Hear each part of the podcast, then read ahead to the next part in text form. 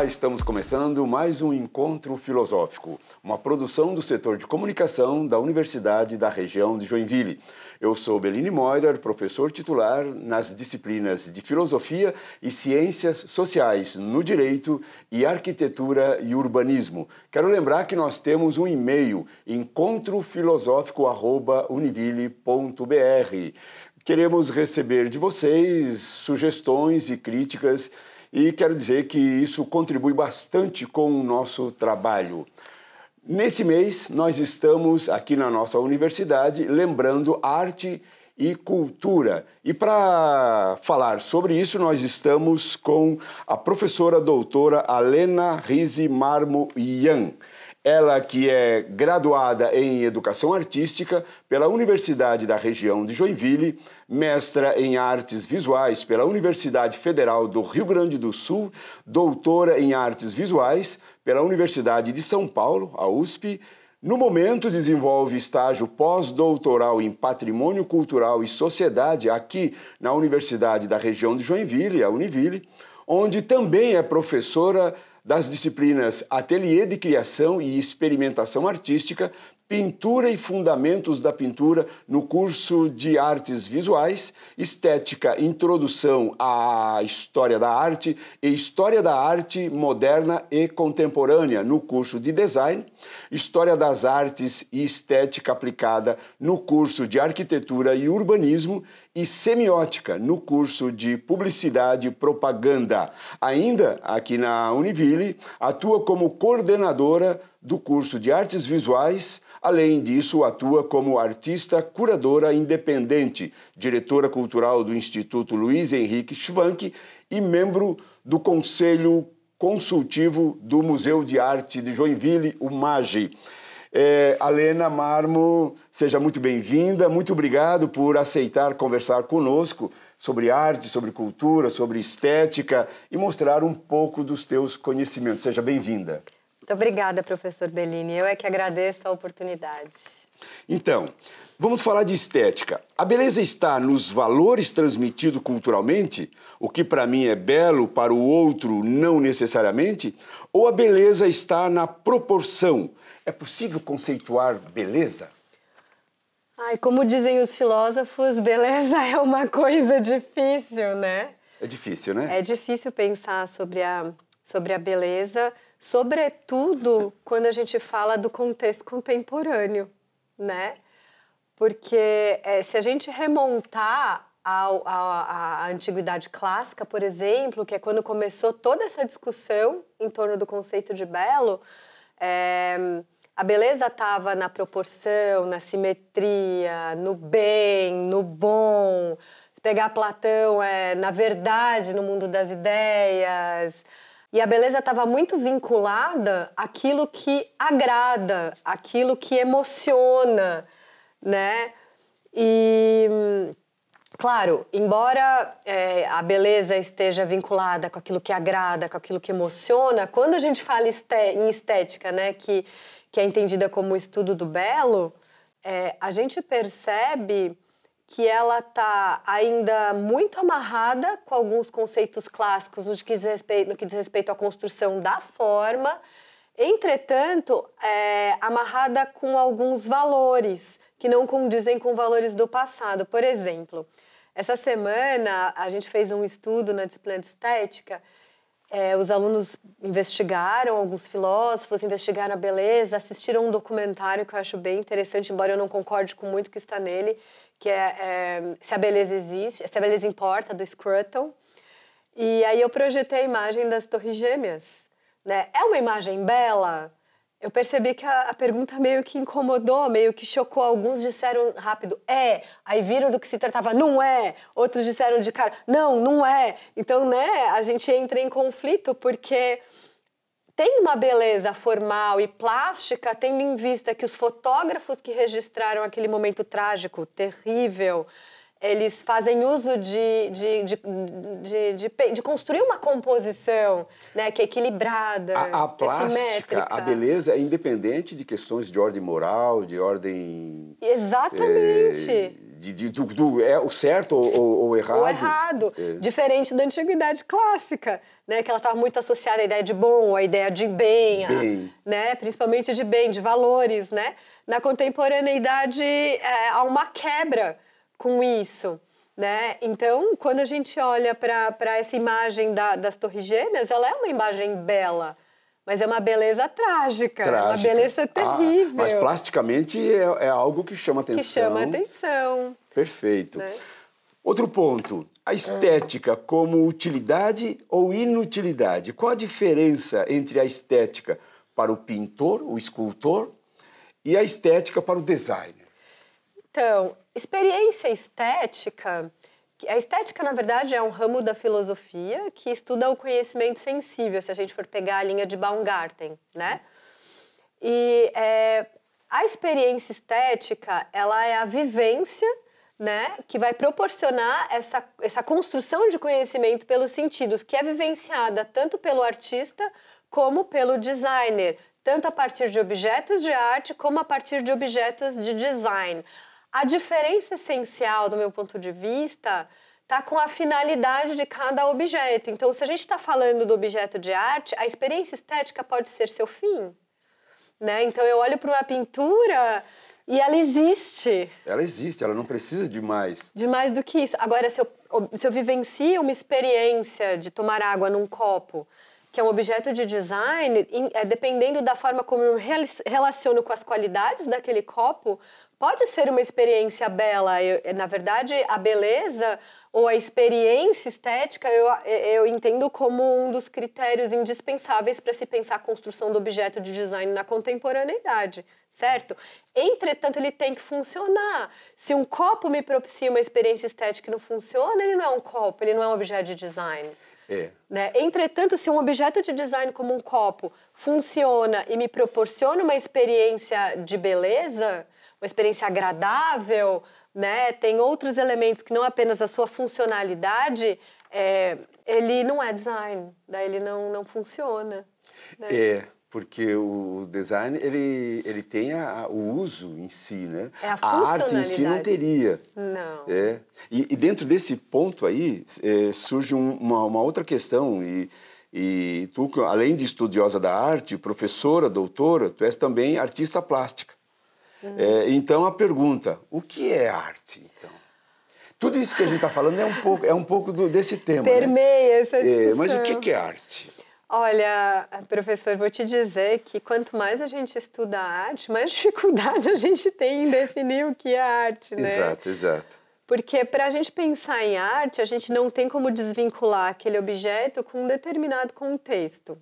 Né? Então, se a gente pegar lá a etimologia da palavra arte, quando é, é, surgiu, ela é a atividade manual desenvolvida com perícia, antes da Idade Moderna. Né? Então, tudo aquilo que era feito com as mãos, independente de ser uma pintura ou um sapato, era considerado arte. Com o passar dos séculos, isso foi mudando.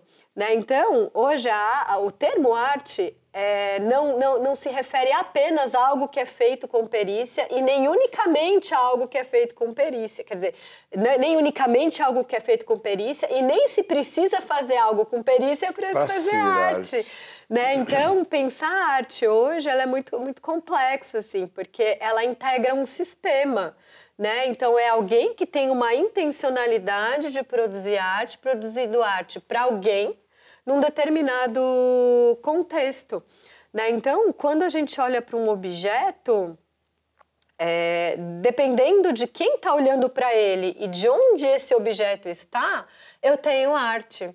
Vou dar um exemplo. É, eu nunca vou esquecer uma situação na Bienal de São Paulo que eu estava subindo a escada e a faxineira tinha esquecido as vassouras, os panos no canto da escada. As pessoas estavam olhando. Poderia né? ser. Poderia ser, é. né? Porque estava ali naquele prédio da Bienal. Não era, mas é. causou uma confusão.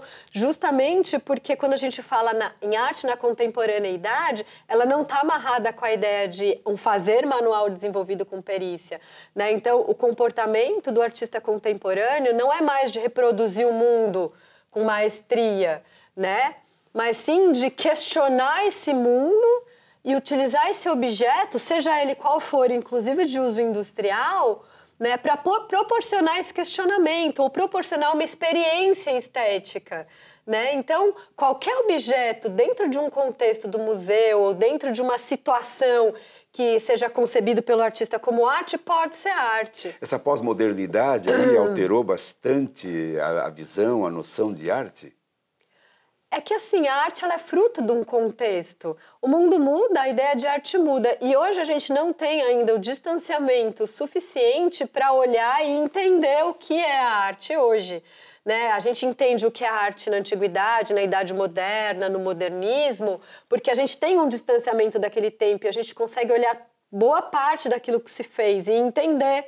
Né? Agora a gente está no meio do que está sendo produzido hoje para conseguir ter um entendimento de tudo que gira em torno desse contexto de arte. Então, se torna uma questão muito complexa se definir a arte definir, né? hoje. A Há gente uma historicidade que ela acompanha isso, né? É, há uma historicidade e, e, e, a gente vive também um momento de complexidade nesse contexto, porque a, a, a forma de se conceber essa historicidade, inclusive, está sendo questionada né, com o advento da, da Global Turn dos anos 90 e das, né, das posturas e das teorias decoloniais que estão questionando essa visão eurocêntrica, né, linear, burguesa, machista, dando espaço para outros povos falarem, é, dando atenção para novas geografias. Então, a gente vive num contexto bem complexo para se pensar essas questões. Novas possibilidades de arte, novas, novos caminhos. Novos caminhos, enfim, né?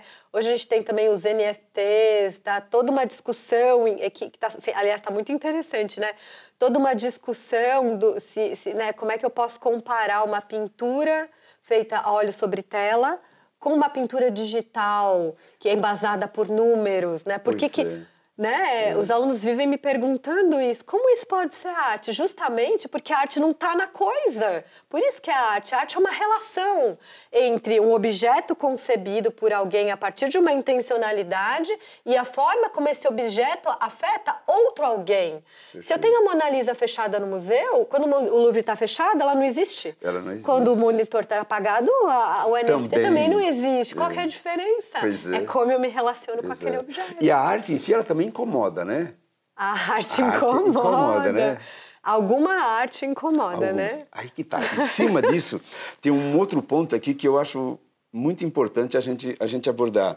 A arte necessariamente é libertadora ou pode estar carregada de racismo, de machismo, de homofobia, de misoginia. Como é que tu vê isso? Eu vejo que a arte é produzida por alguém. Então, se esse artista ele é homofóbico, misógino, ele vai carregar essa forma dele de encarar o mundo e as coisas, vai estar, né? vai estar ali impregnado no seu trabalho. Porque a arte é humana, né? A arte é, é fruto do homem, é de um contexto. Então, e a liberdade de expressão acaba dando espaço para qualquer posicionamento. Então, a gente tem qualquer posicionamento ali nos objetos de arte. Tem espaço para isso, sim, né? Para essa discussão. Pelo menos ela provoca, né?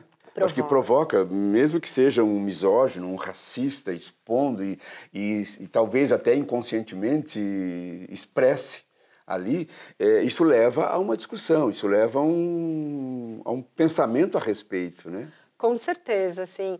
E justamente porque ela é fruto de, um, de uma intencionalidade, não com fim fechado, e como ela está aberta à experiência de qualquer um, muitas vezes é, já aconteceu isso comigo. Uma artista teve um, um propósito de produzir um trabalho, eu estava orientando num, num, projeto específico, contra o racismo. E o trabalho que ela fez é, acabou provocando um negro achando que o trabalho era racista. É. Né? Então, justamente porque a arte está ali, né, aberta a diferentes olhares e diferentes interpretações, ela está na relação, a gente percebe que é uma relação. É. Né? Então tem espaço para tudo. Né? Perfeito. Né?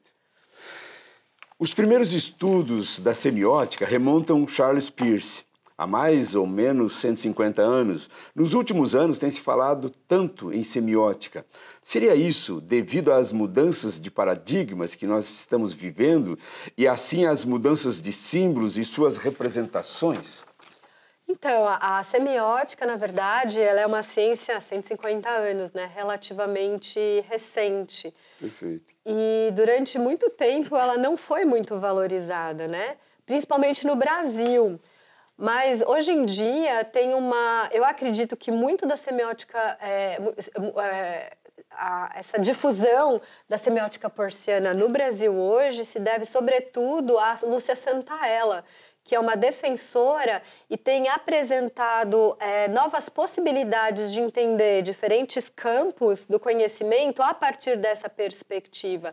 E em especial a persiana, porque o Percy, diferente da concepção de signo que a gente está mais acostumado, né, que estava no Brasil, que é a partir de uma relação dicotômica entre um significante e significado, é, voltado para aquilo que é produzido culturalmente, o Percy entende tudo como signo.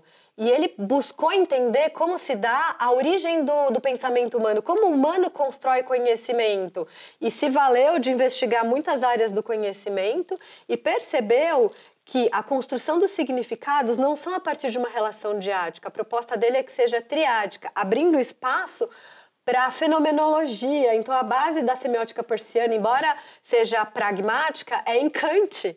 Então ele consegue ser um lógico, um filósofo e um cientista ao mesmo tempo. Então ele amplia a noção de signo. Quando ele amplia a noção de signo, ele amplia a noção de linguagem. Então, nesse sentido, a semiótica persiana ela pode ser utilizada para entender muitas coisas em muitas instâncias. E o Percy mostrou isso a partir dos seus estudos, né? Perfeito. E sem querer remonta a Kant, né? Remonta a Kant. Remonta a Kant, uhum. vai, mexe, mexe. Eu tenho, tenho dito, Tu pode ser a favor ou pode ser contra, mas o Kant vai estar presente. Vai. O Kant acho que é o filósofo que embasa o pensamento pós-moderno, um dos né, principais é. filósofos que embasam o pensamento pós-moderno. Muito bom. Recentemente, o presidente russo, falando sobre seu enfrentamento contra o Ocidente, ele disse: Vocês não conhecem os nossos códigos. São os signos, os símbolos e códigos, de um modo geral, que dão sentido à cultura humana? Sim, com certeza. Com certeza. A gente consegue entender. Na verdade, é, os signos, é, principalmente é, a gente entendendo como signos vestígios né, de uma determinada civilização, é o que nos permitem com que, que entender essa civilização e com que essa civilização sobreviva né? Se a gente voltar isso, por exemplo, para o contexto da arte, é... a produção de arte é o vestígio é, das pessoas que um dia viveram naquele contexto, como elas pensavam aquele contexto, como se elas se relacionar, como elas se relacionaram com ele, e é um documento de uma natureza diferente porque é sensível, né? Então, quando a gente fala em olhar para uma civilização a partir dos seus códigos, a partir dos seus símbolos, é uma forma mais profunda de se entender né, aquela. aquela é... Aquilo que faz sentido, né?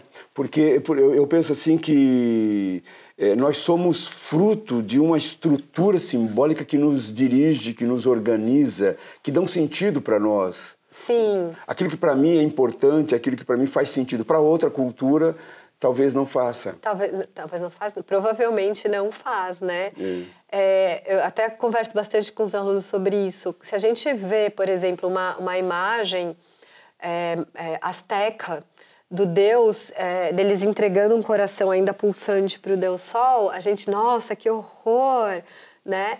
E outras culturas olhando para um homem morto pregado numa cruz. Na cruz. Né? Então, tudo para a gente entender aquilo, a gente tem que tentar fazer o exercício de olhar pela Exato. ótica de quem produziu. É, comendo um pedaço de pão e representando o corpo. Exatamente. Um corpo de alguém. Um corpo de alguém. De alguém.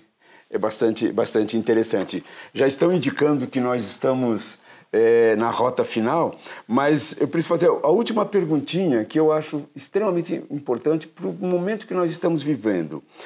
Para finalizar, nos últimos tempos as pessoas estão muito amargas, ásperas, violentas. Isso seria falta de arte? Talvez fa faz, eh, fa fazer uma arte, presenciar uma boa arte, é isso? É falta de arte? Eu acho que é justamente por causa desse momento que a gente vive que elas não estão sentindo falta de arte, mas elas estão sedentas por arte, na verdade. É, por que, que eu estou dizendo isso? Porque depois desses últimos dois, três anos, eu nunca vi tanta procura por arte e tanto interesse por arte, né?